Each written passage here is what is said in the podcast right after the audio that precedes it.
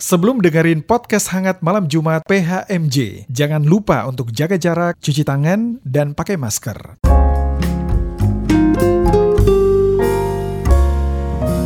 Podcast hangat malam Jumat. Halo, selamat malam Sobat Hangat. Apa kabarnya malam ini? Pastinya ya saya berharap kondisinya semuanya sehat. Dan yang pasti kita dalam perlindungan Tuhan ya. Dan malam ini kita ketemu di Podcast Hangat Malam Jumat PHMJ.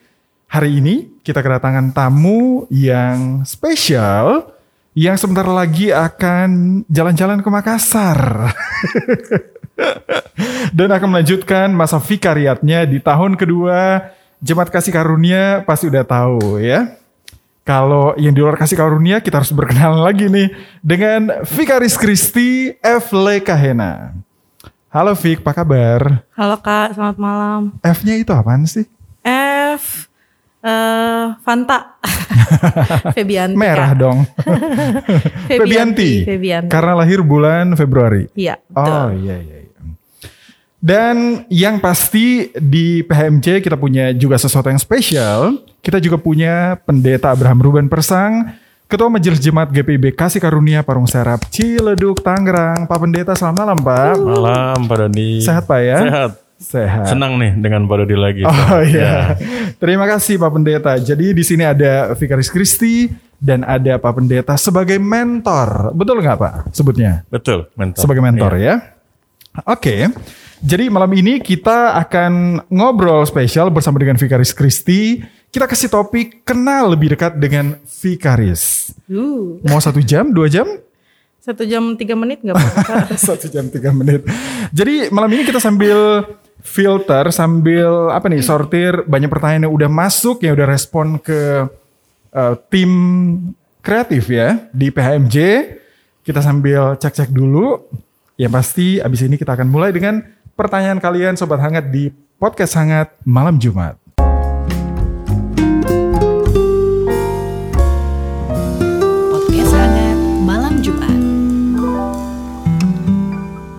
Masih di sini di podcast Hangat Malam Jumat PHMJ dan Sobat Hangat, terima kasih buat semuanya yang mungkin saat ini masih beraktivitas, yang ada di jalan dan lain-lain. Selamat mendengarkan PHMJ ya. Dan kita di episode kali ini kenal lebih dekat dengan Vikaris Kristi Lekahena. Kurang lebih udah setahun ya di Jemaat Kasih Karunia dan Ya, akan betul. lanjut ke Makassar di tanggal 20-an ini. Nah, sebelum kita masuk segmen tanya jawab yang sudah dikirimkan oleh Jemaat Kasih Karunia, kita bikin games dulu ya. Boleh dong?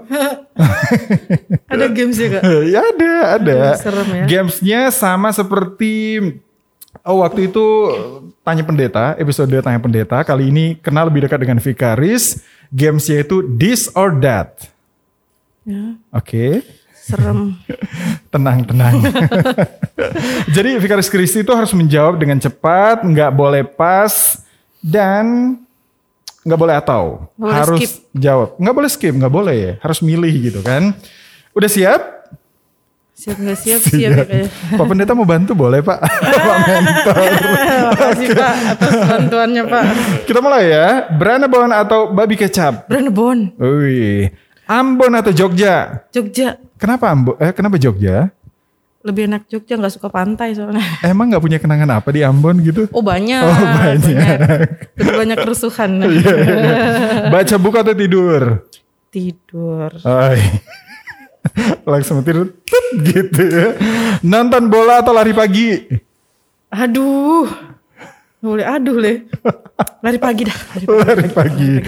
Ibadah pagi atau ibadah sore? Pada sore nggak Ah, pernah iya, dikasih iya, khotbah iya. pagi sama bapak. Cuma Jadi sekali malam sekali. ini- Kenapa kenapa kenapa? Eh, waktu kita rekaman, Vigaris baru memimpin ibadah sore gitu kan. Iya. Ke gunung atau ke pantai? Gunung. Gunung. Yes. Kok nggak suka pantai? Nggak suka kak panas. Ah ya. Apa mungkin karena kita dikasih karunia jauh dari Ancol? Rumah saya deket pantai jadi nggak suka suasana iya, iya, iya. laut. Berikutnya, Tangerang atau Makassar? Belum bisa dijawab kak. Belum kan kebayang ya? belum ngerasain ya. Ah iya, tapi udah pernah ke Masa- Makassar. Transit. Transi aja. Transit di bandara. Dan yang terakhir, Pak Mentor atau Ibu Ibu Mentor ya? Ibu Lia. Nggak boleh lihat Pak mentor, nggak boleh li- lihat Ibu Lia. Bu mentor. Ibu mentor, kenapa? Bisik-bisik aja. Pak Pendeta nggak denger. Sama-sama cewek. Bisa sama-sama jalan, makan. Oke, itu games. Nanti habis ini games. ya. Habis ini kita akan kembali masih di PHMJ dengan menjawab pertanyaan dari jemaat untuk Vikaris Kristi di episode Kenal Lebih Dekat dengan Vikaris Kristi Lekahena. Tetap di sini ya di podcast hangat malam Jumat.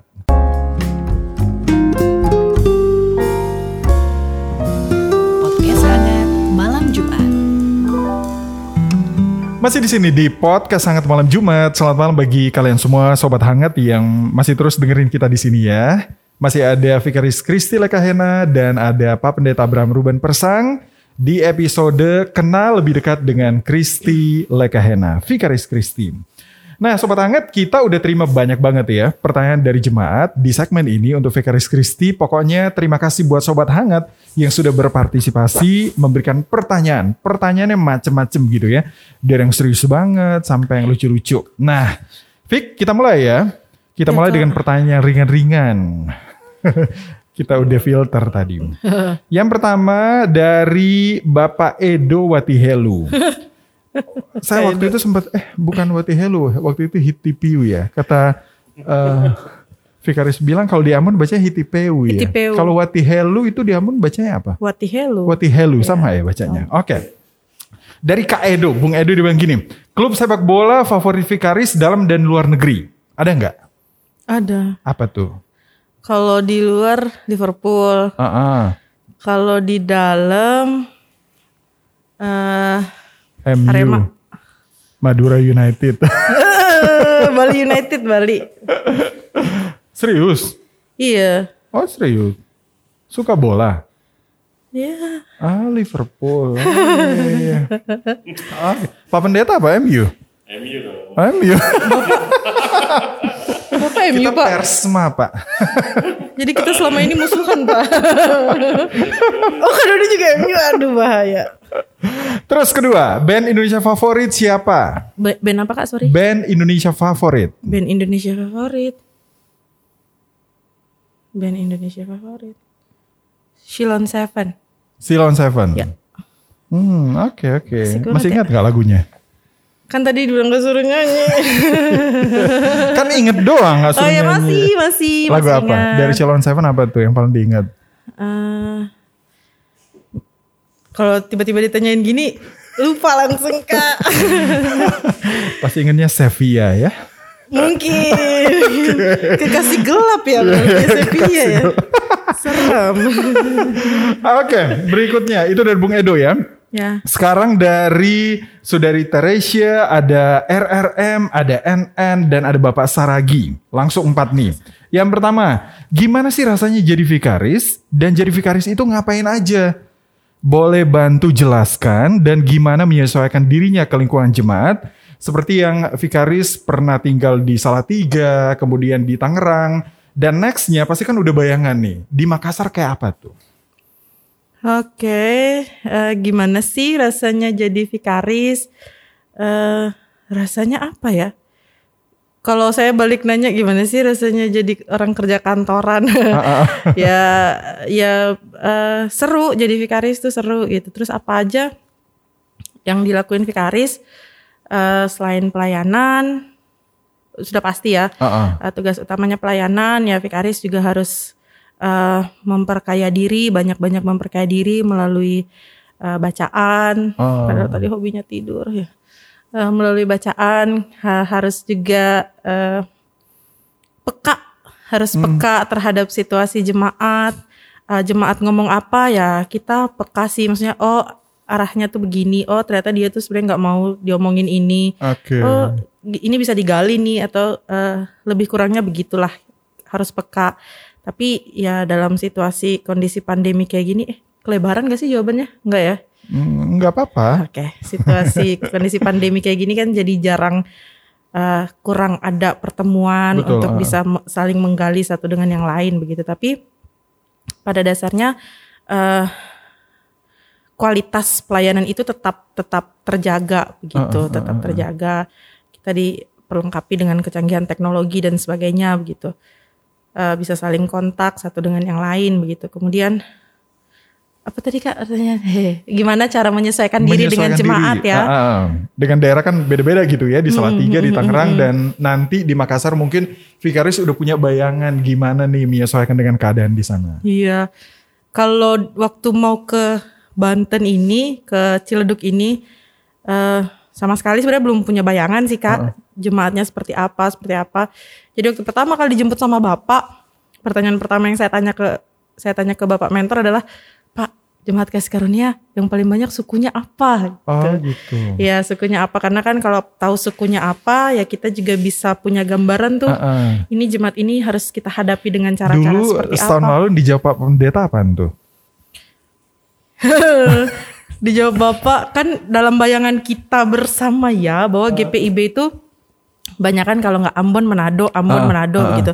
Ternyata jawaban Bapak adalah kebanyakan Batak Ah. gitu. Sebenarnya ba- eh, campur banyak tapi eh, yang paling banyak Batak di jemaat sini gitu. Jadi ya Jadi nggak related dong sama brand Hebon ya? ya kalau cari-cari adalah Saksang deh, kita makan saksang di sini. Saksang tuh apa ya Kak?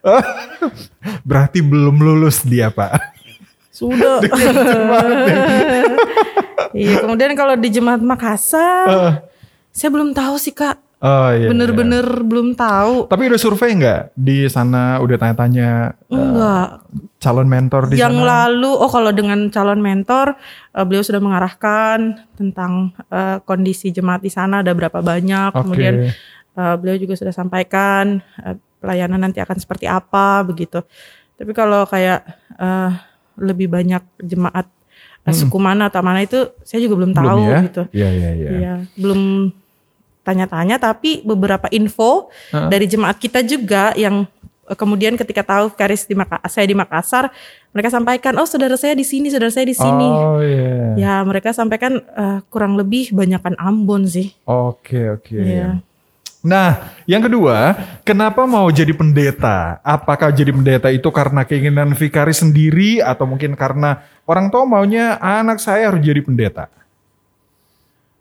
Kok kayak pertanyaan waktu pravikariat ya, Pak? Kenapa mau jadi pendeta? Kemauan sendiri atau pengennya orang tua gitu?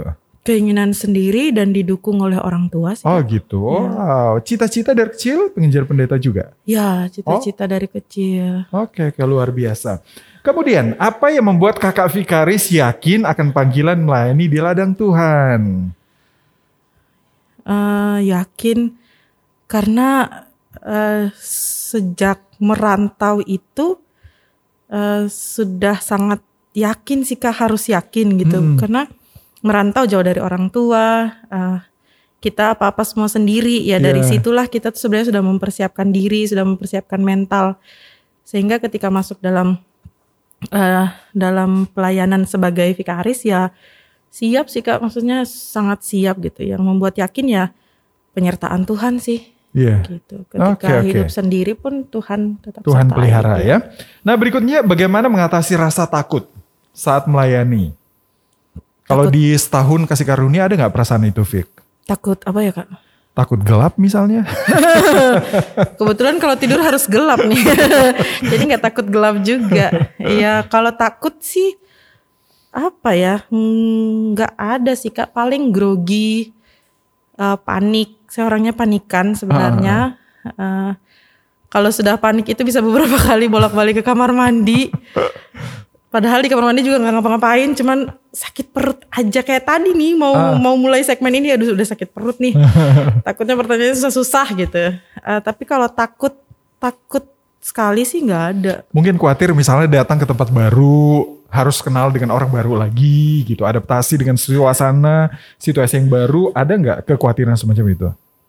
Kalau seperti itu sih nggak ada sih kak. Oke. Saya waktu mau datang ke kasih karunia nggak ada kekhawatiran seperti itu sih, karena eh, eh, ya saya mikirnya ya nanti saya jalani kan dengan jemaat ini, saya akan kenal karakter mereka, mereka juga akan kenal saya, jalani aja gitu. Kalau yang lalu kan ada pendeta Arin sama pendeta moral. Ah, ah.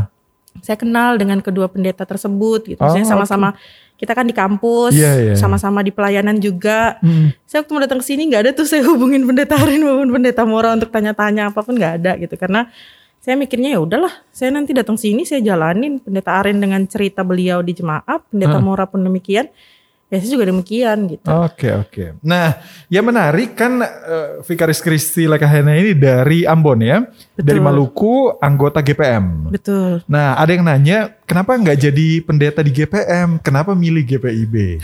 Nah, kenapa tuh, Fik? Itu pertanyaan dari mama saya ya? Dari papa kayaknya. oh dari papa. Papa pengen pulang nih. Papa pengen Vikarisnya anaknya pulang. hebat juga tim kreatif jangkaunya.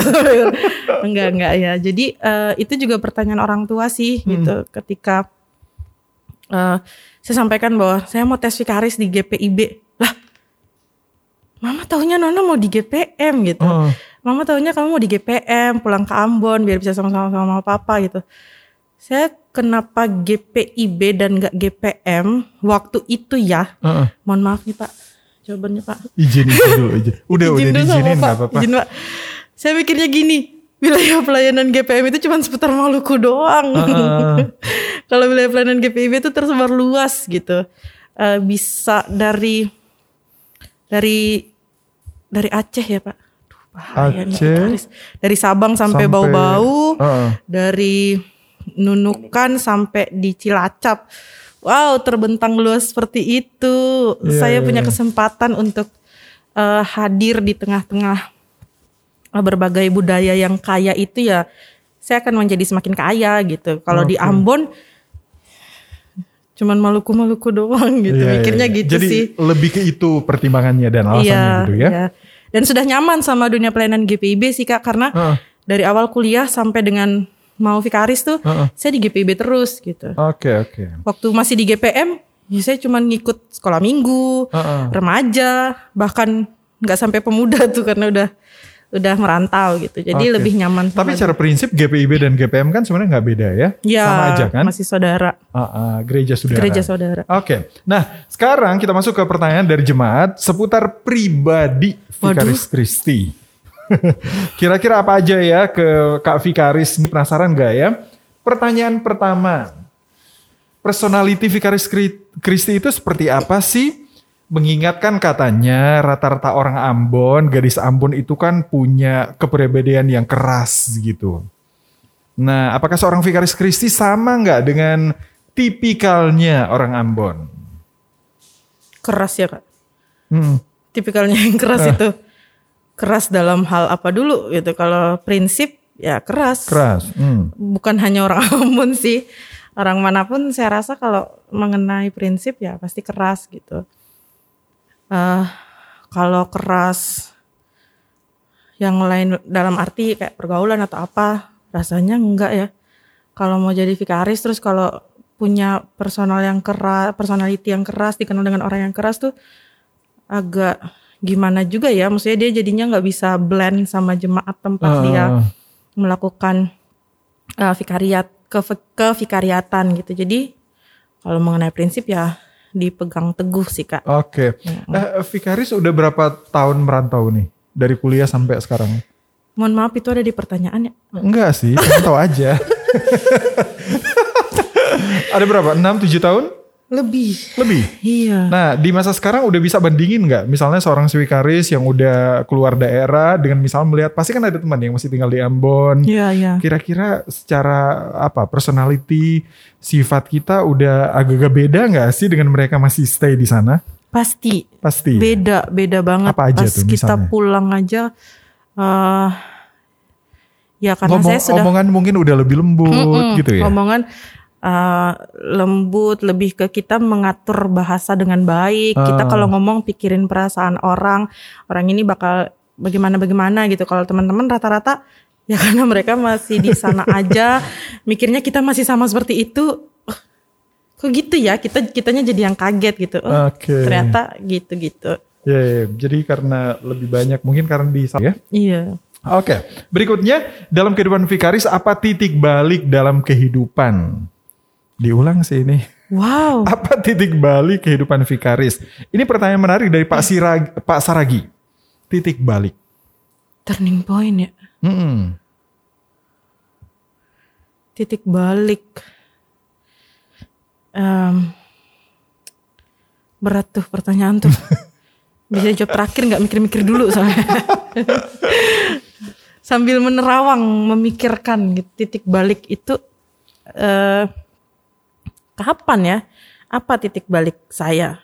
Eh, Tadi ada momen eh, Vikaris bilang apa? Eh, kerusuhan di Ambon. kerusuhan. Itu part Tapi of itu turning point-nya. enggak, itu pun saya masih kecil. Udah nggak inget apa-apa sampai sekarang. Masih ingat, masih ingat hanya saja masih ke- baru usia 9, baru usia 9 tahun maksudnya. Ah. Apakah itu sudah termasuk kategori usia yang sudah bisa memikirkan hal-hal yang berat-berat kemudian dijadikan turning point? Rasanya juga enggak. Oh, gitu ya. Oh, ya ya ya. Mungkin sekarang di saat pandemi kan pasti beda. Enggak. Vikaris di sebelumnya dan di masa pandemi. Enggak juga sih Enggak kak. juga Ah, ya? Eh, enggak ada sih kak. Kalau bukan enggak ada ya, cuman apa ya? Hal ketika saya mengalami hal paling terberat sih dalam hidup saya. Apa tuh? Eh,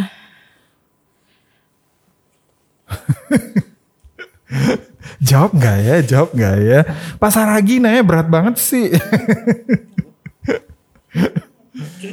Nanti itu nyusul aja jawabannya. Nggak masalah. Nggak masalah ya?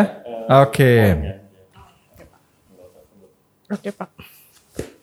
Mau dijawab? Eh, boleh. ya eh, ada satu masa ketika saya mengalami eh, eh, eh, hal paling terberat dalam hidup. Eh, itu berat banget sih bahkan sampai saya mempertanyakan ke Tuhan gitu. Eh, saya masih bisa nggak gitu untuk ada di jalan ini gitu, jalan yang eh, orang-orang tahu mau jadi pendeta gitu. Saya masih bisa nggak gitu. Dan pada titik itu juga hmm, Tuhan menjawab saya gitu. Ada kan orang yang ketika mereka bertanya dalam ketika mereka bertanya dalam kehidupan mereka atau mempertanyakan penyertaan Tuhan, ya mungkin Tuhan nggak jawab dalam saat itu juga gitu. Eh, tapi ketika saya dalam pergumulan terberat saya, ya Tuhan jawab saya nggak sampai lima menit gitu. Dan pada titik itulah uh, saya tidak punya keraguan sedikit pun untuk maju pada jalan ini Oke. Sampai malam ini. Dan seterusnya. dan seterusnya. Oke, berikutnya selama bervikariat di GPB Kasih Karunia, gimana penilaian Vikaris Kristi terhadap mentor dan jemaat? gak usah lihat Pak Pendeta, gak usah. Ya, Pak Pendeta pernah nggak denger ya. Pak Mentor lagi nggak denger nggak apa-apa. Iya, Bapak pakai headset soalnya. Eh, penilaian ini udah langsung pesan-kesan ya? Kesan-kesan Belum, Oh, belum. kalau terhadap mentor, ya ampun gitu. Kalau vikaris yang dapat di Jemaat Kasih Karunia kan nanti ada vikaris selanjutnya lagi ya. Heeh. Wah enak tuh dapat dua mentor, dapat Pak Persang dan bonus Ibu Lia gitu. Jadi seneng gitu. Eh, Bapak baik, eh, mau membimbing, eh, bahkan untuk hal-hal detail, Fik, kamu nanti di rumah jemaat kamu begini, kamu begini gitu. Heeh. Itu hal yang baik banget karena kadang sebagai vikaris ya kita tuh kadang juga ngerasa ini boleh nggak ya, ini eh, bisa nggak ya gitu. Kalau bapak sampai sedetil itu gitu, Oke. sampai sedetil itu bahkan dalam pelayanan pun sangat detil gitu, sangat sangat terperinci arahan dari bapak dan itu yang membuat eh, vikaris-vikaris bapak kemudian belajar termasuk saya, eh, kemudian belajar oh cara eh, berpelayanan ke depan tuh seperti ini gitu, Hmm, hmm. merasa kita menemukan eh, contoh pelayanan yang ideal. Kalau kita sama Pak Persang tuh eh, ideal banget di Oke. mentoring beliau gitu. Maksudnya wah impian semua vikaris rasa-rasanya sih gitu. Kalau dengan jemaat, kalau dengan jemaat pun sama. Maksudnya jemaat Kasih Karunia tuh baik-baik eh, mendukung mendukung para vikaris dalam pelayanan kan sebelum saya ada eh, pendeta Arin, pendeta Mora Dan yang sebelum-sebelumnya itu kan kakak-kakak senior. eh, artinya bahwa jemaat kasih karunia memang jemaat yang sangat mendukung eh, para vikaris dalam proses perupaan Heeh. sebagai pelayan firman dan sakramen gitu dan itu terbukti gitu. Eh, coba tanya aja pendeta Harin, pendeta Mura waktu dari kasih karunia badannya naik berapa kilo? ya artinya cocok lah itu maksudnya Iya, iya. baik jemaatnya baik dan mendukung eh, Sip, sip. proses Baiklah. perupaan. Nah, itu kan penilaian secara umum gitu kan. Iya. Ini ada pertanyaan khusus dari Pak Mentor. Iya, dia langsung dari Pak Mentor. Nah, gini, Fik, apa pesan yang diberikan oleh Pak Mentor terkait dengan karakter diri, soal kebiasaan, sampai pelayanan, bahkan juga soal jodoh? Pak ini kayak evaluasi. Itu mentor siapa yang nanya? Namanya disamarkan. Pokoknya mentor aja. Mohon maaf kak boleh diulang udah panik nih udah panik nih. Jadi berkaitan dengan karakter diri, soal kebiasaan, Ya. soal pelayanan, bahkan soal jodoh. Mau jawab nomor 4 juga nggak masalah. Duluan. Kalau soal karakter diri, eh karakter ya. Hmm. S- eh, bapak sih yang paling saya ingat, bapak sih waktu itu berpesan eh, supaya eh, harus bisa yang tadi saya sampaikan satu bisa peka, Hmm. Kemudian kalau karakter apa ya? Eh, karena bapak eh, orangnya cepat dalam pelayanan, ya kita juga harus bisa cepat gitu. Sedangkan saya orangnya sangat lelet, bisa dikatakan begitu. Eh, sungguh sangat eh, ini terdidik sekali, terlatih sekali sama bapak. Harus apa lagi ya pak? Pak kalau nggak bisa jawab lolos nggak pak? Soal kebiasaan misalnya, kebiasaan vikaris yang satu tahun dimentorin oleh Pak Mentor Kebiasaan. berubah drastis gitu. Berubah drastis. Ah. Kan biasanya gadis-gadis Ambon, orang Ambon kan ngomongnya cepet. Oh ya? Gitu kan? Kalau Pak Pendeta kan actionnya yang cepet. Bapak actionnya cepet. Gimana? Ada ada Kalau gadis Ambon ngomongnya Combine cepet. antar dua itu enggak? Enggak sih kak, aku ngomongnya nggak cepet. Eh, lebih banyak mendengar sih kak. Oke. Kalau sama bapak, kalau sama bapak sih beliau arahannya jelas. Jadi apa ya? Saya kadang sudah merasa sangat diperlengkapi sih. Karakter apa yang berubah ya? Oke. Rasanya ada orang kebiasaan yang, yang orang berubah? yang bisa menilai deh. Kebiasaan vikaris yang berubah selama dimentorin oleh Pak Kebiasaan. Pendeta? Kebiasaan yang berubah apa ya? Eh, harus cepet sih kak, harus Mengikuti irama. Iya mengikuti Ah. irama pelayanan beliau yang cepat gitu. Oke. Eh, iya itu Ya ya ya. Kalau soal pelayanan tadi ya. Dan soal jodoh gimana soal jodoh? jodoh. Heeh. Dia ketawa.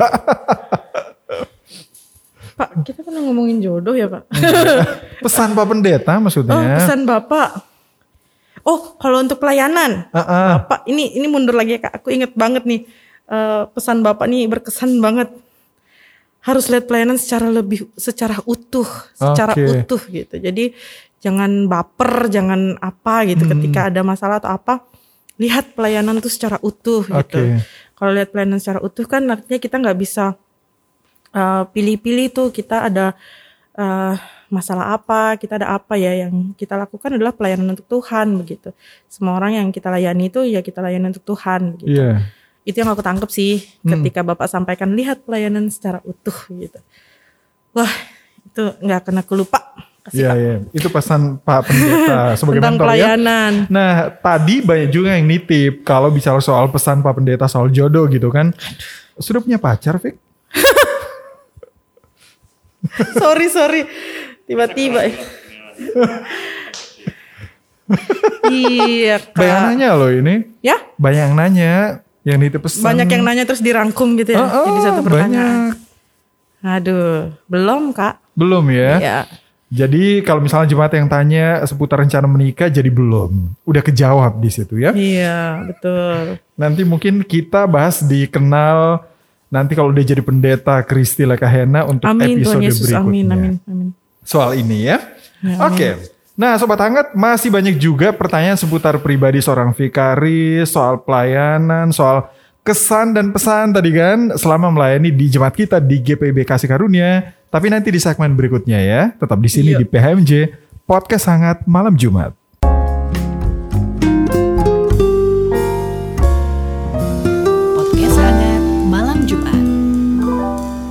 Masih di sini di podcast Sangat Malam Jumat PHMJ. Ini bentuk pelayanan baru dari kami di GPB Kasih Karunia di Parung Serap Ciledug Tangerang. Dan di episode kali ini saya Dodi bersama dengan ada Vikaris Kristi Lekahena dan juga bersama dengan KMJ Kasih Karunia Pak Abraham Ruben Persang. Nah, kita masih di mengenal lebih dekat bersama dengan Vikaris Kristi Lekahena. Tadi udah banyak pertanyaan ya, baik itu seputar pelayanan, seputar pribadi. Kita masih lanjut lagi di segmen ini, Vik. Iya kak. Udah siap dengan pertanyaan berikutnya? Harus siap ya. Nah, ini ada pertanyaan gini. Selama dimentori oleh Pak Pendeta Persang, ada pengalaman atau peristiwa apa yang paling berkesan? Yang paling berkesan ya. Hmm. Ada yang Kalau- paling diingat Kalau gitu? kunjungan ke rumah sakit, kita baru masuk pintu, beliau udah di kamar pasien. Cepet banget bapak jalan gitu. Itu sebelum masa pandemi kan? Sebelum masa pandemi Sebelum masa- pastinya, iya. pas masa pandemi udah enggak gitu. Berkesan lainnya ketika eh, melayani, sebenarnya semuanya berkesan sih kak. Eh, ketika melakukan pelayanan dengan bapak, kenapa berkesan? Karena setiap pelayanan dengan bapak itu selalu eh, ada hal baru yang bisa dipelajari Heeh. dalam perkunjungan, dalam percakapan dengan jemaat. Eh, kalaupun ternyata itu sudah berulang, Heeh. ya ngerasa itu tetap fresh aja kita terima untuk terus mengingatkan gini eh, gaya pelayanan Oke. yang baik begitu. Jadi sebenarnya semuanya berkesan kalau ditanya Semua yang paling momen berkesan, berkesan gitu semua ya. momen berkesan gitu. Nah, ada yang menakutkan nggak? Paling menakutkan. Masih ingat nggak? paling menakutkan. Katanya pernah dipatok ular ya Pak ya? itu awal-awal dan itu wah itu itu itu itu wah itu keren banget sih maksudnya bapak sama bapak kan waktu itu mau nganter pendeta Arin tuh besok paginya tuh nganter pendeta Arin ke Ah. Samarinda bapak ibu eh, Hector tante Silahoy sama tante Shirley Heeh. kan mau nganter pendeta Arin tapi jam jam 2 ya pak ya bapak nganter saya ke rumah sakit Premier Bintaro Heeh. untuk dapat tindakan setidaknya eh, suntik vaksin anti bisa ular Hmm. gitu. Ah, tapi paginya jam 5 subuh Bapak udah harus berangkat jam 5 Iya. ke jam 6 gitu. Iya dan itu kalau ditanya menakutkan itu bukan hal menakutkan sih tapi hal yang membuat hati sangat terenyuh gitu. Wah. Keren banget Bapak dan Pendeta Arin waktu itu. Pendeta Arin nemenin saya dari masih jam 10 udah keliling-keliling cari rumah sakit yang bisa untuk suntik anti bisa ular. Oh, oke. Beberapa rumah sakit kami kunjungin tapi karena nggak ada, Heeh. jadinya eh, kasih tahu sama bapak dan bapak arahkan ke sana ke Itu jam Premier 2 Bintaro. subuh. Jam 2 subuh, Jam sedangkan 2 bapak harus berangkat jam 6. Wah, wah. Oke. Nah, yang paling lucu ada nggak? yang paling lucu. Kan tadi udah yang berkesan, eh, yang menakutkan, yang paling lucu. Yang ya Kayaknya yang terakhir ya Pak ya? terakhir. Yang, Iya. salah, yang salah nama Bener, gitu? itu juga. Ya ampun. Mohon maaf nih, ini yang dengar mohon maaf nih, bapak-bapak si Torus. Gak, jadi gimana ceritanya? Banyak orang mungkin belum tahu ya. Iya. Cerita dong gimana tuh? Iya, jadi waktu itu kami eh, per- perjamuan ke rumah-rumah itu ke sektor 4. Ah. Kan di sektor 4 itu ada dua keluarga Sitorus. Iya. Ada tiga, ya, Kak? Oh, tiga. tiga. Ah. Tapi yang terdaftar, eh, yang mendaftar di presbiter sektor itu dan kemudian diteruskan ke grup majelis itu dua, dua Ah. keluarga Sitorus. Jadi ada keluarga, M dan keluarga M Sitorus P. dan keluarga P Sitorus. Ah, ah. Kami abis dari rumah Pak Bangun ini kronologi banget ya. Ah, Habis dari rumah Pak Bangun, kami ke rumah keluarga Sitorus. Terus nggak nanya-nanya tuh MC Torus atau PC Torus udah masuk aja bapak kan ketika beliau sampaikan eh, yang ada di tata ibadah Heeh. eh, beliau sampaikan bapak dan ibu Sitorus oke Vikaris PD pas berdoa kami doakan untuk keluarga bapak Parlindungan Sitorus Di rumah keluarga Pak Mangasi keluarga Sitorus. Pak Mangasih Sitorus. Tapi waktu itu kan gak tahu apa-apa, kami belum tahu. Ternyata setelah selesai pelayanan di sektor 4, dapat WA lah dari anaknya Pak Perlindungan Sitorus. Ah, ah, ah. Kak, papa mama saya sudah nungguin. Jadi nggak? Jadi jadi eh keluarga Sitorus kan karena eh, Nope yang WA gitu. Ah, ah. Terus Bapak konfirmasi lah ke presbiter sektor waktu itu Kak Eki yang Hmm. dampingin dari presbiter sektor. Terus kata Kak Eki, iya papa mamanya Nope terdaftar. Tapi dari tadi belum kita layanin tuh gitu. Hmm. Akhirnya ya udah tanyalah sama Nope jalan ke rumah Nope terus tanya, "Kak, nama papanya siapa ya?" Perlindungan Sitorus lah. Tadi yang didoain siapa? Akhirnya bapak bilang Fik nanti kalau kamu sampai eh, Pak nggak apa-apa ya Pak ya. nanti kalau kamu sampai di rumah Pak Perlindungan Sitorus kamu doakan aja. Kami doakan keluarga Pak Mangasi Sitorus. bilang aja doanya tadi udah gitu di keluarga Pak Perlindungan ya. Iya, iya, iya. Itu yang terakhir sih kak. Kalau yang lain-lain banyak. Iya, soalnya terakhir ketemu dengan Pak Perlindungan, dia cerita juga gitu. Iya aduh. Eh, Pak ada yang lucu kemarin. Gitu. Malu malu malu. Ya tadi ceritanya. Oke oke. Iya. Nah em, dari pelajaran penting dari banyak pesan Pak Mentor gitu. Apa yang em, apa ya yang harus dirawat, harus dijaga oleh Vikaris untuk menjadi modal ke depan sebagai seorang Vikaris nanti dan nanti sebagai pendeta.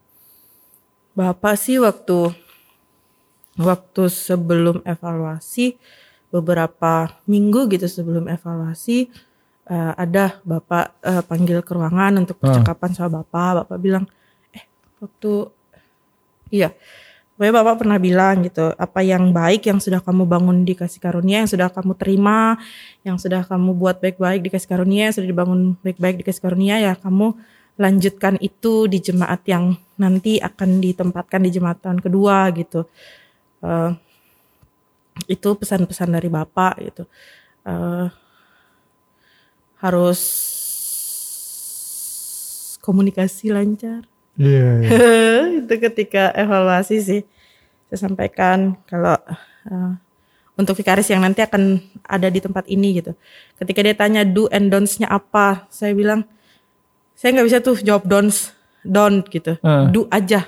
Do-nya apa komunikasi baik-baik sama bapak mentor nanti bapak yang kasih tahu jangan-jangannya apa gitu Iya, iya, iya. ya itu sih kak kalau sama oke. bapak ya. Komunikasi itu penting ya. Komunikasi. Nah, pertanyaan berikutnya dari Pak Jul Karnen Samosir.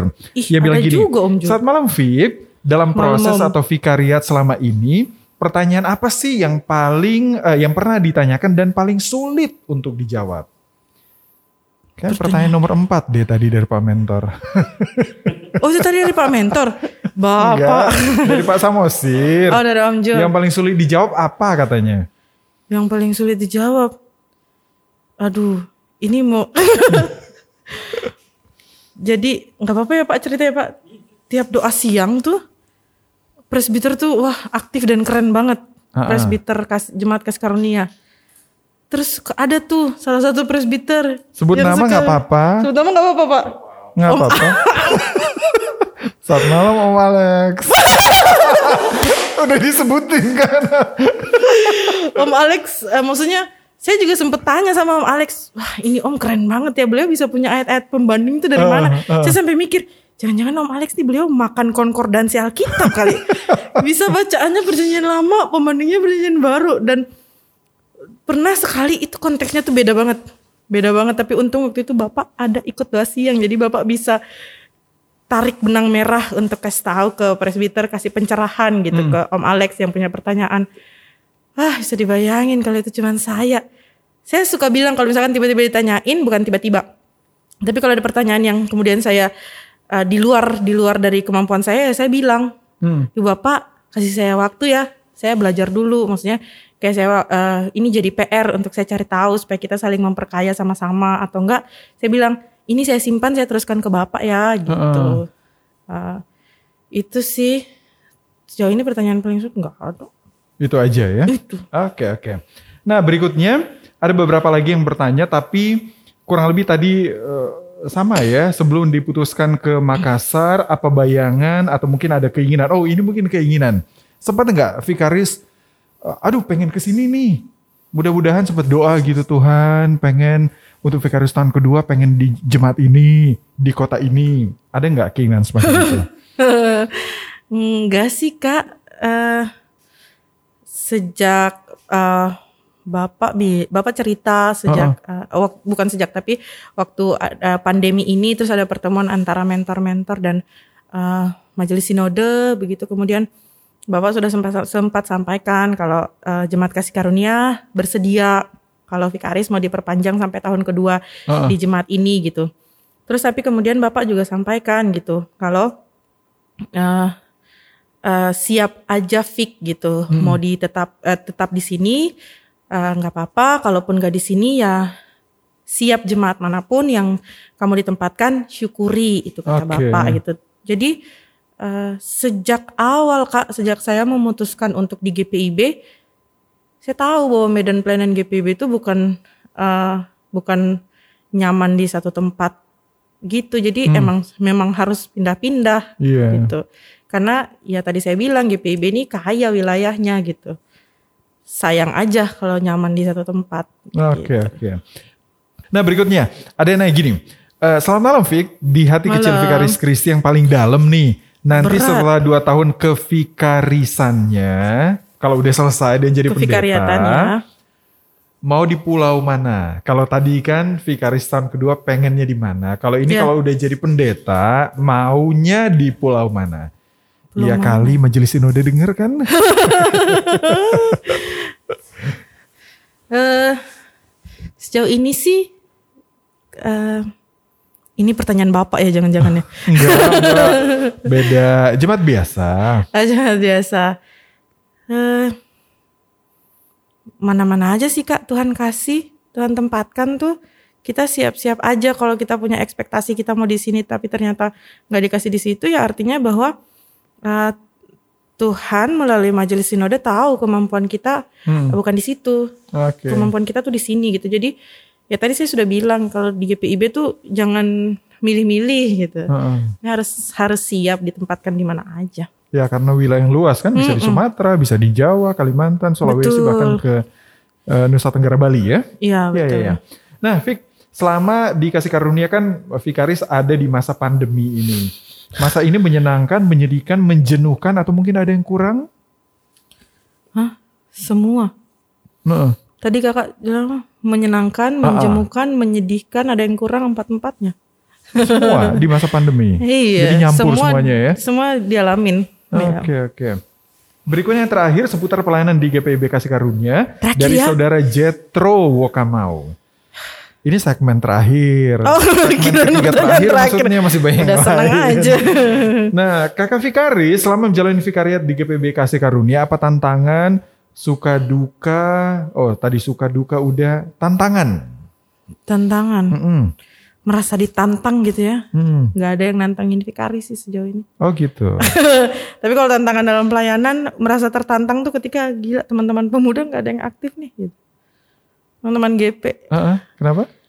teman-teman GP nggak ada yang aktif nih gitu. Oh gitu. Jadi pengen Tertantang untuk mau- mau mengaktifkan, ya. Oh, Oke oke. Nah berikutnya dari Aaron, eh, dari Aaron ketua PT. Ini yang baru gini, dititip tadi kak. Iya, ini yang paling baru nih. Kakak Vikaris, siapa orang yang paling spesial dikasih karunia? Tapi jangan sebut Pak Pendeta, Ibu Pendeta, Hmm. Ya. Hector dan Kasdo ya. Ya udah mau disebut. Di luar empat nama ini. Dulu. I- Ibu Pendeta, Pak Pendeta langsung batuk-batuk. yang paling spesial. Kan gak boleh sebut bapak, ibu sama Ah, ah, adik-adik. ah, ah. Ya tetap mau disebutin itu dulu, walaupun nanti disebutin lain. Mm-mm. Berempat bapak, ibu, adik, abang itu spesial. Eh, Bu Mary. Oh, Oke. Aman. Selain itu, Bu Mary, Patrick, Valen. selain bertiga, Selain tiga itu, yang paling spesial di Jemaat Kasih Karunia. Eh, Pak Dias itu bukan spesial berkesan. Oke.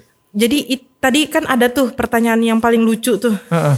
Ya itu juga salah satunya Pak Dias. Pak Dias. Itu paling lucu dari Bapak. Kalau Boleh tadi tadi kan Vikaris bilang pengen GP lebih diaktifin. Dari anak GP ada nggak spesial? Semua spesial sih. Eh. Hey. Tadinya tuh mau jawab ini salah satu presbiter presbiter Presbiter. pospel pospel dan Oh. anak-anaknya bapak nih. oh iya iya. iya. GP. Oh oh iya, Pak, iya, kok iya. udah diarahin Pak? Maaf Pak itu framing namanya. Bapak sudah mengarahkan. Oke oke itu iya. pertanyaan dari Aaron ya. Nah ada yang gini. Selama tinggal di kediamannya Ibu Mary, ada banyak cerita apa di sana, Vic? Cerita banyak. Cerita di tempatnya Bu Mary banyak. Eh, mau disebutin? Yang berkesan. Yang berkesan, yang berkesan itu eh cerita ya. Heeh. Eh, tiap Valen, Valen sih kalau cerita sama Valen sih. Tiap tiap diajak ibadah tuh nggak pernah nolak Oke. Valen. Malah kalau saya belum belum ingetin, dia yang ingetin. Kak, kita ibadah jam berapa? Itu sih kalau sama Valen. Nah, kalau sama Patrick nonton bola, Enggak, kalau Patrick tuh malah nggak pernah nonton bola. nonton bareng nggak ada ya? Nggak ada. Oh, Kalau sama Patrick tuh eh kita suka diskusi sih di rumah Oke. dan diskusi itu selalu diakhiri dengan oke kita sepakat untuk tidak sepakat. Nggak apa-apa, yang penting udah diskusi. Saya belajar diskusi yang sehat dari Kalau dengan Patrick. Ibu Mary belajar apa? Masak atau apa gitu? Itu nggak sempet tuh kak belajar masak. Padahal pengen banget bisa belajar masak dari beliau. Tapi belajar keteguhan hati, eh, kegigihan seorang eh, seorang perempuan, seorang ibu tuh dari Ibu Mary. Wah, itu keren banget sih. Beliau tegar banget, Hmm, oke oke. sangat luar biasa kalau dari Bu Mary. Iya iya iya. Berkesan banget gitu ya. Sangat berkesan. Oke, lanjut kita ke gini. Ada yang nanya, apa pengaruh yang dirasakan selama Vikaris dari keberadaan keluarga mentor? Apa hal yang didasarkan dari keberadaan Ibu Pendeta, dari Kasdo, dan juga dari Hector? Sorry kak, boleh diulang? Gak denger. Apa hal yang didasarkan dari keberadaan Ibu Pendeta Lia, dari Kasdo, dan dari Hector? Hal yang Berarti ini dari didasarkan. mentor dong ya yang nanya. Hal yang dirasakan. Didasarkan. Didasarkan dari keberadaan. Dari keberadaan mereka. Eh, keberadaan bapak, ibu, Hmm. dan adik-adik. Hmm, didasarkan. Dasarkan apa ya kak? Mungkin sama kayak lagu PA kali ya. Mereka istimewa gitu. Oh, sangat sangat sangat istimewa sih kak. Eh, bapak, ibu, adik, eh, adik dan abang tuh empat empatnya punya eh, karakter yang berbeda. Entah bener nggak ya disebut karakter. Tapi yang pasti empat empatnya tuh eh, cara eh, cara mendekati ke saya tuh berbeda gitu kak. Hmm, Kalau Hector tuh wah suka banget dari jauh lari-lari meluk gitu. Oke. Terus suka ngomong kalau Hector tuh dia suka ngomong gini, eh kak tahu nggak? Terus saya suka jawab enggak. Adik kan belum kasih tahu. Terus eh, dari seorang Hector kecil itu saya juga diingatkan untuk menjadi lebih percaya diri karena beberapa kali ketika kita masih rekaman tuh di gereja eh, masih suasana pandemi terus masih rekaman belum live streaming gitu Iya, eh. saya sering ditemenin Hector dan saya senang ketika bapak sama ibu bawa Hector ke gereja dan saya ditemenin Hector. Saya kadang bapak sama ibu sama kakak-kakak tim yang lain tuh ngobrol, saya sama Hector aja gitu. Dan dia tuh suka nguatin, dia bilang eh, dia eh, bilang apa ya, Kak, be brave gitu, berani gitu. Ah, Oke. Karena kadang saya grogian, saya bilang, Dek, Kak Titi kaki tangannya dingin nih gitu, grogi abis ini mau khotbah apa segala macam. Kakak harus berani gitu, kakak harus eh, apa sih percaya diri apa itu. Dia sampaikan begitu. Pokoknya dia eh, dari seorang Hector kecil tuh belajar banyak deh gitu. Terus kalau dari eh, abangnya, abang Kasdo, abang Kasdo juga suka diskusi Heeh. dan diskusinya itu bukan tentang hal-hal yang berat-berat gitu. Hal yang kecil-kecil aja kita diskusikan. Ya, ringan-ringan, Video ya. apa yang lagi Ah. lagi viral di YouTube kita diskusikan. Itu kenapa begini begitu dan itu kita diskusikan gitu. Kalau Oke. bapak sama ibu, wah keren banget sih. Iya, iya. iya. Apa yang pengen Fikari sampaikan kepada mentor dan Ini udah terakhir ya? keluarga mentor? Ini udah terakhir. Ada segmen nangis-nangis nggak? Ini dia segmennya. Ini Mau tisu, mau tisu? ada sapu tangan. sampaikan ke bapak sama ibu. Sebenarnya mau sampaikan ini pas minggu depan sih kak. Maksudnya pas pas ibadah, Ibadah pengutusan dan pengutusannya, perpisahan. Karena kalau disuruh sampaikan hari ini dua kata. Tapi nanti dijabarkan banyak banget tuh. Maaf dan terima kasih ke bapak sama ibu, ke adik-adik dan juga eh, jemaat belum ya masih Iya. nanti minggu depan. Kalau bapak sama ibu sih maaf dan terima kasih, maaf. Cuma bapak sama ibu yang tahu tuh Vikaris Kristi itu eh, susahnya bandelnya tuh gimana gitu. Kalau pas di eh, komunikasinya suka hilang, hilang tuh hilang banget, nggak bisa dicari. Eh, sampai akhirnya didatengin ke rumah. Ah, Wah itu parah banget sih gitu. Eh, nyusahin nyusahin mentor banget sama ibu gitu. Eh, tapi bapak sama ibu tuh ini yang saya pelajari dari bapak sama ibu. Karena saya juga mungkin dulu tipe orangnya yang kalau orang salah, yaudah dia salah gitu. Hmm. Tapi bapak sama ibu enggak gitu. Salah dibenerin, ditegur dan dibenerin gitu. Bukan hanya ditegur untuk membuat kita tuh uh, down dan uh, merasa semakin jauh, tapi tetap Iya. dirangkul. Itu yang saya pelajari dari bapak sama ibu. ah. Uh, saya minta maaf karena dalam banyak hal bapak sama ibu terus merangkul saya Hmm.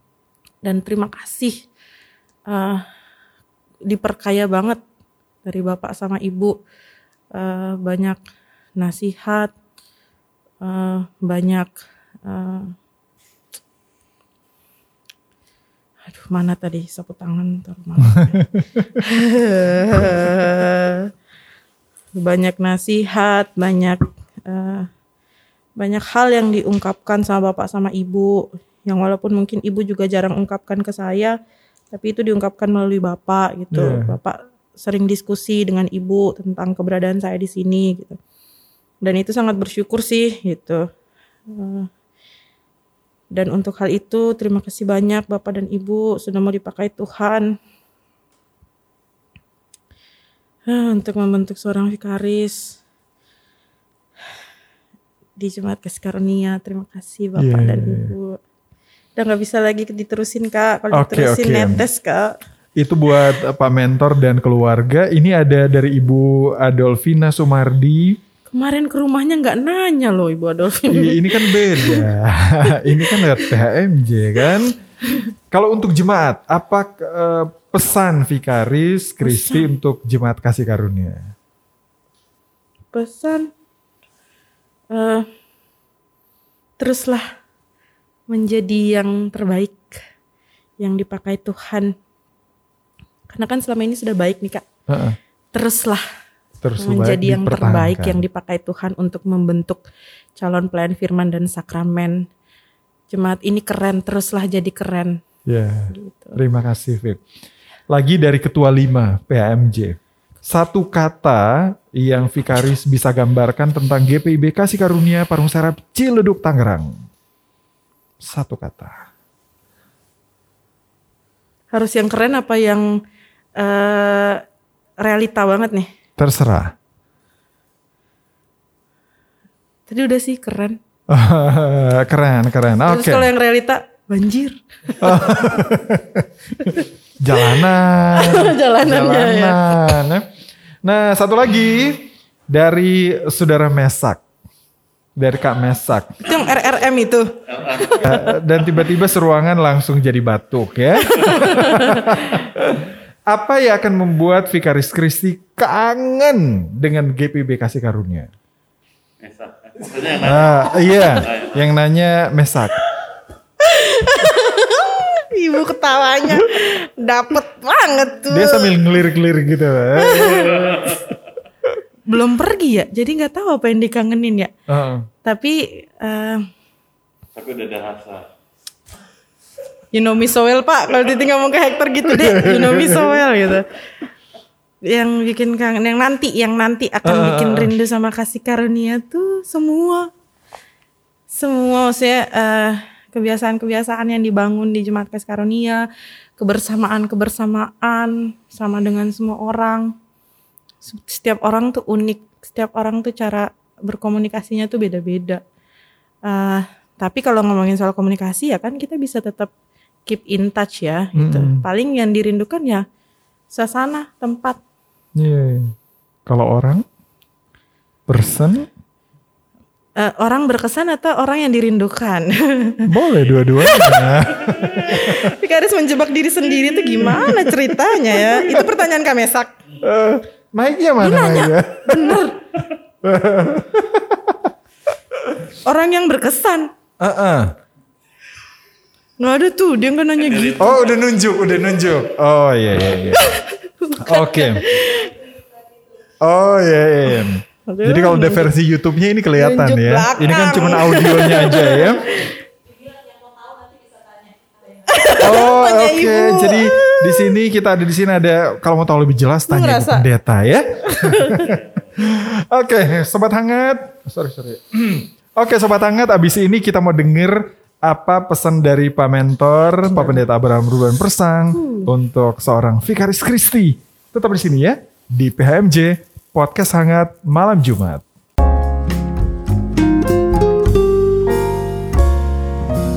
Podcast hangat malam Jumat. Sobat hangat, Anda masih mendengarkan podcast Hangat Malam Jumat PHMJ untuk edisi spesial kali ini mengenal lebih dekat dengan Vikaris Kristi Lekahena. Vikaris Titi ya, kalau adik Hector suka manggil Kak Titi. Nah, tadi kan udah banyak sekali pertanyaan, baik itu secara personal, bagaimana pelayanan, hal-hal yang selama ini setahun lebih Vikaris Kristi rasakan bertumbuh bersama kita ya di GPIB Kasih Karunia Parung Serap Ciledug. Nah, di sini ada Pak Mentor. Mungkin yang tadi Vikaris bilang bahwa setiap momen eh, adalah berkesan bersama dengan Pak Pendeta. Dia bisa belajar banyak dengan segala hal tentunya. Malam ini juga spesial Pak Pendeta akan mungkin kasih pesan sebagai seorang mentor kepada Vikaris yang nanti akan melanjutkan tugas berikutnya ke Makassar dan mungkin setelah itu akan jadi pendeta Pak ya? Ditempatkan di mana pun. Apa pesan buat Vikaris Kristi? Silakan Pak. Iya, eh, yang pertama Pak Dodi bahwa podcast menyediakan waktu khusus untuk eh, mengenal Vikaris lebih jauh itu saya apresiasi karena ini juga salah satu apa ya kesempatan buat jemaat bisa kenal dan mungkin nanti untuk Vikaris yang baru juga mungkin bisa dikasih kesempatan juga gitu ya. Oke. Tapi jangan di akhir, di awal gitu. Ya betul betul. Heeh. supaya lebih seru gitu ya. Heeh. Jadi semua sarana kita gunakan. Kemudian yang kedua begini, eh Vikaris Kristi ini Vikaris ke-8 yang dipercayakan oleh GPIB untuk saya mentoring. Oke. Nah, kemudian kalau di Kasih Karunia kalau tidak salah beliau itu vikaris kelima ya. Ada pendeta Anece, ada vikaris Marcelin waktu itu, ada vikaris Mora, sekarang pendeta Mora dan vikaris Arin, pendeta Iya. Arin dan yang kelima vikaris Kristi. Apa yang mau saya bilang dari situ? Yang saya mau bilang bahwa eh sinode itu menempatkan seorang vikaris eh, ada beberapa kriteria. Jadi dari 326 jemaat GPIB tidak semua eh, mendapatkan kesempatan untuk ditempatkan seorang vikaris. Jadi kalau berturut-turut eh, kasih karunia ditempatkan seorang vikaris itu artinya kasih karunia mempunyai kualitas yang dinilai oleh majelis sinode eh, dapat eh, menjadi jemaat latihan eh, untuk seorang yang akan dipersiapkan jadi pendeta. Jadi eh, saya harus katakan ya kita patut bangga kasih karunia. Walaupun menurut ukurannya kasih karunia bukan jemaat yang besar, bukan jemaat apa, tapi eh, sudah teruji gitu dan dinilai oleh sinode kasih karunia ini bisa menjadi jemaat latihan yang baik untuk seorang vikaris gitu. Iya. Nah kemudian yang berikutnya eh, setiap vikaris itu berbeda-beda karakternya apanya masing-masing punya kelebihan begitu ya. Eh salah satu yang menjadi saya pikir cukup menonjol dari vikaris Kristi ya dia bisa nyanyi gitu ya. Eh, eh, kalau vikaris-vikaris sebelumnya kalau nyanyi itu kayaknya lebih sulit nyanyi daripada bikin khotbah gitu. Nah itu. Sayang sih tadi nggak ada pertanyaan suruh nyanyi ya. Iya harusnya ada tuh Karena ada nyanyi itu tuh sesi nyanyi satu segmen. Ah, ah, betul. nah, jadi eh, kelihatan juga keterlibatan beliau kan di beberapa eh, kesempatan untuk menyanyi gitu. Nah, kemudian Vikaris Kristi juga eh, ya unik karena beliau eh, campuran ya dari orang Jawa dan orang Ambon begitu Ah, oke. dan cukup lama merantau. Walaupun beliau anggota GPM, tumbuh dan besar GPM, tapi kemudian waktu kuliah beliau aktif di GPIB. Nah, eh, GPIB itu serius dalam mempersiapkan pendeta, calon pendeta atau vikaris gitu ya.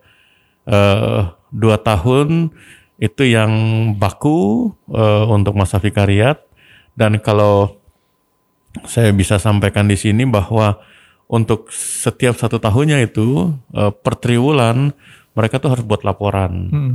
dengan melaporkan kegiatan pelayanan, kegiatan penunjang dan yang tidak boleh lupa juga kompetensi inti mereka yaitu sifat-sifat dan karakter. Hmm. Nah itu bagian yang paling susah gitu. Itu bagian yang paling susah. Kalau di surat khotbah relatif semua bisa gitu ya, kunjungan semua bisa. Tapi untuk me- membentuk karakter itu itu yang paling susah. Kenapa? Karena ketika vikaris itu dibentuk, maka dia dipersiapkan dalam tanda petik ya, dipersiapkan untuk teken kontrak Hmm. untuk pelayanan.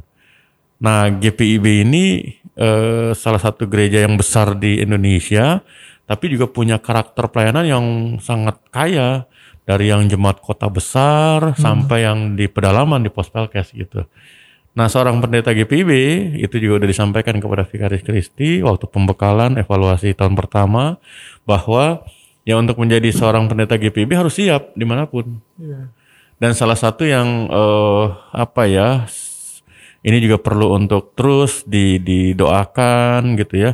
Salah satu yang eh, sering kali menggoda gitu ya, sekalipun seorang pendeta begitu, eh, bagaimana nih saya tugas di sana, kira-kira eh, fasilitasnya apa gitu ya, saya dapat apa di sana gitu. Nah, eh, GPIB mempersiapkan tenaga-tenaga pelayannya itu untuk punya orientasi bukan itu gitu. Eh, yang paling sederhana saja misalnya ya, yang paling sederhana saja. Saya mau sampaikan kepada eh, kita semua di sini maupun para pendengar podcast gitu ya. Eh, bulan-bulan lalu itu kan Pak Presiden Jokowi kasih bantuan tuh BLT untuk pegawai yang eh, gaji pokoknya di bawah 5 juta gitu. Eh, saya termasuk yang dapat bantuan. Hmm. Artinya mau saya katakan apa? Untuk saya yang pendeta golongan 4 gitu ya dengan 22 tahun pelayanan masa dinas eh, itu saja gajinya masih gaji pokoknya masih di bawah 5 juta. Hmm. Yang saya mau katakan itu juga yang disampaikan kepada Vikaris bahwa pelayanan di GPIB itu orientasinya bukan materi Iya. gitu. Dan ya kita tetap doakan para para pendeta GPIB khususnya yang di pos-pos Pelkes. Karena sejarah GPIB sejak tahun 90-an menempatkan pendeta di pos Pelkes ada beberapa pendeta yang eh, kalau boleh saya bilang gugur dalam tugas gitu. Hmm. Teman saya salah satunya gitu teman saya. Waktu saya sudah vikaris, beliau masih menunggu. Lalu saya sudah pendeta, beliau vikaris dan kemudian ditempatkan di pospel gitu. Hanya berapa tahun, lalu kemudian sakit Hmm. dan sakit keras, tidak tertolong, eh, ya gugur meninggal dalam tugas gitu. Hmm. Nah itu eh, GPB serius, makanya semakin kemari sistem penerimaannya itu harus ada cek kesehatan segala macam gitu. Artinya GPB juga nggak mau eh, me- menempatkan pendeta itu asal-asalan gitu. Kalau yang sakit ya dikatakan untuk jangan dulu ikuti, Hmm. tapi eh, sehat dulu karena eh, ladang pelayanan ini luar biasa nih gitu. Nah itu juga yang disampaikan kepada Vikaris Kristi dan teman-temannya untuk mempersiapkan diri seperti itu. Nah eh, tentang pesan untuk Vikaris Kristi, penjunan sejati itu Tuhan gitu. Jadi mentor itu hanya eh, salah satu dari sekian banyak orang yang akan ada di sekitar Vikaris yang Tuhan mau pakai gitu. Eh, pengalaman dikasih karunia adalah pengalaman yang berharga. Eh, kalau Tuhan punya rancangan, maka tidak ada yang bisa menghambat gitu. Tapi bukan berarti kalau Tuhan punya rancangan semua jalan mulus. Eh, itu artinya juga bahwa dari kita yang Tuhan siapkan rancangan itu, kita juga harus meresponnya dengan penuh tanggung jawab. Eh, di situlah akan ada hasil yang luar biasa gitu. Nah, eh, GPIB dalam proses perupaan mempersiapkan vikaris eh, selalu berusaha semaksimal mungkin, khususnya waktu evaluasi, pendampingan dan lain sebagainya. Karena melihatnya seperti tadi Vikaris sudah sampaikan juga ya, eh, salah satu pesan saya bahwa melihat pelayanan ini luas gitu. Jadi ketika bicara seorang Vikaris, kami para mentor GPIB melihatnya adalah seorang calon pemimpin masa depan untuk gereja Tuhan gitu. Jadi setiap keputusan-keputusan yang diambil, upaya-upaya yang diambil adalah upaya-upaya yang nggak asal-asalan gitu. Tapi itu kembali juga bahwa para vikaris seperti vikaris Kristi juga diminta untuk punya apa ya semangat, punya kesungguhan dan seterusnya Iya. gitu. Kadang-kadang apa yang kita lakukan itu tidak menjadi maksimal kalau hanya satu pihak yang jalan gitu. Nah eh, bersyukur bahwa dalam perjalanan satu tahun ini eh, saya melihat ada perubahan gitu ya, ada kemajuan dari Vikaris Kristi eh, dan dia boleh eh, diperlengkapi lah dikasih karunia. Dan saya juga berterima kasih untuk rekan-rekan presbiter, majelis jemaat dan juga semua rekan-rekan pelayan PAPT, seluruh pelkat gitu. Iya. Sayangnya memang masa vikaris beliau yang satu tahun ini agak terkendala karena situasi pandemi. Iya. Hmm. Ya sejak Maret sampai dengan saat sekarang eh, masa vikarisnya tidak terlalu apa ya secara fisik gitu ya kegiatan-kegiatannya itu itu berkurang banyak. Hmm. Yang harusnya dalam 12 bulan itu dia harus punya pengalaman banyak gitu. ya. Tetapi ya bersyukur sekali lagi kasih karunia walaupun dengan situasi pandemi semua ya saya melihat semua punya kerinduan yang sama Hmm. sehingga kita mengupayakan pelayanan daring, kegiatan daring dan seterusnya. Hmm. Dan di situ Vikaris dapat kesempatan. Sementara ada eh, 19 ya rekan Ya, Vikaris ya 19 dengan angkatan beliau yang ya diam aja karena jemaatnya nggak bisa bikin apa-apa gitu. Oh, oke. Nah, jadi ya bersyukur jemaat kasih karunia walaupun dalam situasi pandemi kita masih terus memikirkan menggumuli pelayanan Hmm. dan itu dampaknya buat vikaris vikaris bisa eh, punya kesempatan latihan gitu Iya. ya Eh, eh, waktu evaluasi kemarin teman-temannya ada 19 orang ya cuman bilang ya kami nggak bisa bikin apa-apa eh, jemaat tutup segala macam macam-macam lah gitu ya. Nah juga ya saya juga bersyukur bahwa selama mendampingi vikaris eh, ada istri saya yang juga pendeta dan ya beliau mendampingi gitu. Eh, khususnya waktu dari Jambi gitu ya, dari Jambi saya sempat mendampingi dua vikaris, satu laki-laki, satu perempuan gitu. Nah, eh, ya istri saya tetap memberikan pendampingan secara secara hari-hari gitu ya, memberi masukan kepada vikaris gitu. Dan ya sampai dengan vikaris Kristi juga beliau juga memberi masukan. Hmm. Nah, begitupun anak-anak eh, Hector dengan Kasdo juga memberi warna sendiri gitu. Iya. Dan saya sampaikan kepada khususnya waktu dikasih karunia dari Vikaris Mora sampai jadi pendeta Mora, Vikaris Arin juga sampai pendeta Arin. eh, termasuk Vikaris Kristi, eh, ya mereka juga perlu kenal yang namanya keluarga pendeta, Iya. gitu. Karena keluarga pendeta juga bukan keluarga malaikat, bukan keluarga yang sempurna, tapi bagaimana belajar tentang eh, ya eh, suami istri, pasangan pendeta, kemudian nanti ada anak-anak itu juga perlu gitu. Karena eh, Suatu saat Vikaris Kristi akan Iya, berperan semacam persis, itu juga Pak ya. Persis. Dan dan juga salah satu yang juga menjadi keprihatinan gitu ya, yang mungkin juga jadi pokok percakapan di jemaat gitu ya. Kadang ada keluarga pendeta anaknya nggak beres Hmm. gitu. Mohon maaf, kadang ada pasangan suami istri pendeta yang istrinya pendeta hebat begitu, tapi suaminya enggak gitu, Hmm. atau sebaliknya gitu. Nah, eh, Vikaris dapat pembelajaran yang eh, tidak teori, Hmm. tapi langsung melihat, live in gitu ya. Hmm. Jadi bisa hadir, bisa merasakan, oh ya nanti kalau begini, saya ini nanti bisa seperti ini gitu. Iya, iya. Jadi ya satu tahun ini sangat singkat. Ya mudah-mudahan Vikaris bisa eh, semakin diperlengkapi nanti di Makassar dengan kultur yang berbeda, dengan dengan eh, karakter juga yang berbeda, mentornya juga berbeda, begitu ya. Keluarga mentornya juga berbeda, jemaatnya juga berbeda. Vikaris eh, terus ikuti proses itu, begitu, sehingga proses pembentukan ini boleh berhasil, gitu. Iya. Karena eh, keberhasilannya itu kan bukan bukan soal angka, tapi soal value nilai itu, gitu. Dua tahun atau masa vikariat ini adalah masa beliau dipersiapkan untuk jadi pribadi, pemimpin pelayan dan pelayan pemimpin, begitu. Hmm.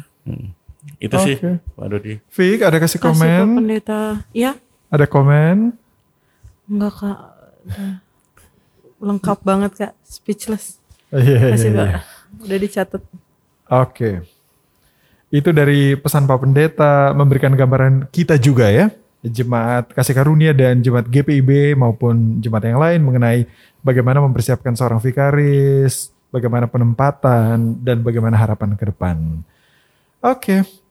Kita berharap tentunya, oh ya, kita berterima kasih juga buat Bapak Ibu, saudara-saudara semua yang sudah berpartisipasi, yang udah kasih banyak sekali pertanyaan. Mohon maaf kalau misalnya ada pertanyaan yang sama kita gabungin ya. Jadi tadi semua pertanyaan mudah-mudahan sudah jelas. Kalau misalnya belum jelas, kan udah punya nomor Vikaris ya. Atau mungkin mau tahu yang lebih jelas bisa ke Ibu Lia dan juga ke Pak Mentor, Pak Pendeta Ruben. Terima kasih ibu bapak saudara-saudara. Oke, Vic. Jadi sukses buat tahun kedua masa vikariat di Amin. GPIB Bahtera Bahtera Kasih kasih. di Makassar ya. Makassar. Nanti mudah-mudahan kalau ya Tuhan berkenan kita bisa punya banyak waktu lagi ya untuk ngumpul-ngumpul Ya. bersama dengan Vikaris dan yang lain. Pak Pendeta, thank you. Sama-sama kasih, Pak Dodi. Pendeta. Terima kasih. Vic. Ya. Kasih, Dan Dodi. banyak. Dan kemanya ya. Teman-teman yang di sini juga terima kasih yang sudah support di PHMJ untuk edisi malam ini. Ibu Pendeta Lia, thank you Bu.